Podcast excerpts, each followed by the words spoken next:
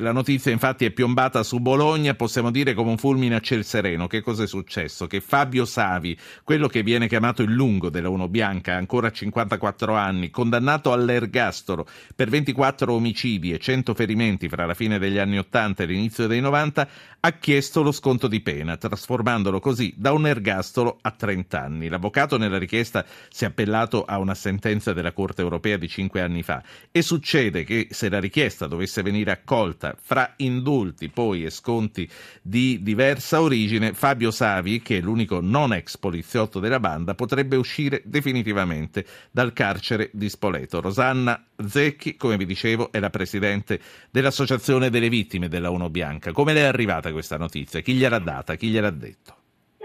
La notizia mi è arrivata dai giornali perché questa mattina l'ho, letta, l'ho, bat- l'ho vista battuta sul, su, alla televisione e poi ho preso i giornali e, e, la procura non aveva detto niente e non sapevamo niente. Noi avevamo pre- eh, ci approntavamo a fare la commemorazione delle vittime dell'Uno Bianca come facciamo tutti gli anni il 13 d'ottobre. Quest'anno avevamo messo in cantiere anche il 12 sera, che era la domenica, eh, un concerto con la corale Jacopo da Bologna e la memoria con, eh, abbinata alla musica, perché noi in questa, in questa serata ripercorreremo tutto Senta, quello che ma la, la fate lo stesso, la fate lo stesso questa serata, non è che sì, l'avete sì, cancellata.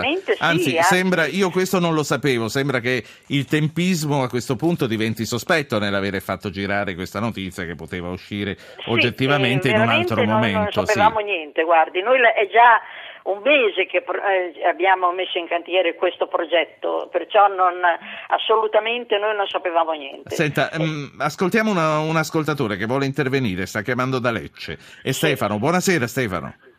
Salve, buonasera Ruggero, buonasera alla sua ospite. Grazie buonasera. per avermi chiamato. Salve, senta, io ho fatto 38 anni della, poli- della pubblica sicurezza, nonché poi della Polizia di Stato. Sono sfavorevole a tramutare la pena a Savi dall'ergastolo a 30 anni. Questo perché innanzitutto sono vicino alle vittime che ha fatto il Savi, sia lui che gli altri compari.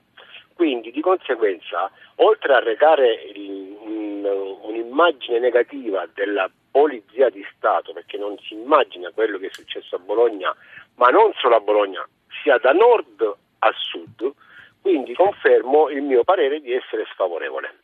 Grazie sì, di avermi chiamato. Grazie a lei. Complimenti. Grazie. Grazie. Uh, lei, uh, signora Recchi, sì. che cosa chi, chi, ha perso in quella, in quella circostanza? Mio marito. Mio marito, il 6 di ottobre, che fra l'altro è stato 24 anni fa, nel 90, è stato ucciso, aspettava, era fermo a aspettare in macchina e stava aspettando noi che tornavamo dalla Svizzera, io e mia figlia, e quando sono arrivati eh, questi due eh, criminali si sono travisati e lui era fermo in macchina non l'hanno visto. Però, Uno dei due era lui?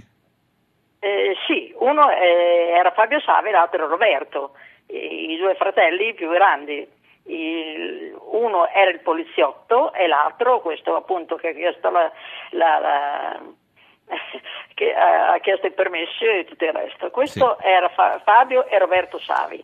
E loro sono andati in tabaccheria per rapinare la tabaccheria, mio marito li ha visti perché loro non l'avevano visto perché lui era fermo in macchina a aspettarci, che arrivavamo col pullman lì davanti eh, dove lavorava mia sì. figlia, a quel punto lui è sceso, ha sentito sparare perché hanno sparato a un testimone alle gambe perché volevano il borsello, lui non gliel'ha voluto dare, è scappato verso la tabaccheria e loro le sono corsi dietro, le hanno sparato, mio marito ha sentito sparare, è uscito dalla macchina per prendere il numero di targa. Questo il 6 ottobre del 1990. Precisamente. E... A quel punto mio marito urlava con una signora che era sentendo sparare questa signora era andata alla finestra, eh, urlava chiami il 113 perché prende il numero di targa e lei continuava a dire scappi perché tornano indietro, sì sì, stia tranquilla, prende il numero di targa, solo che non è riuscito e quando loro sono usciti, loro erano già entrati in macchina, lui si era un po' nascosto ma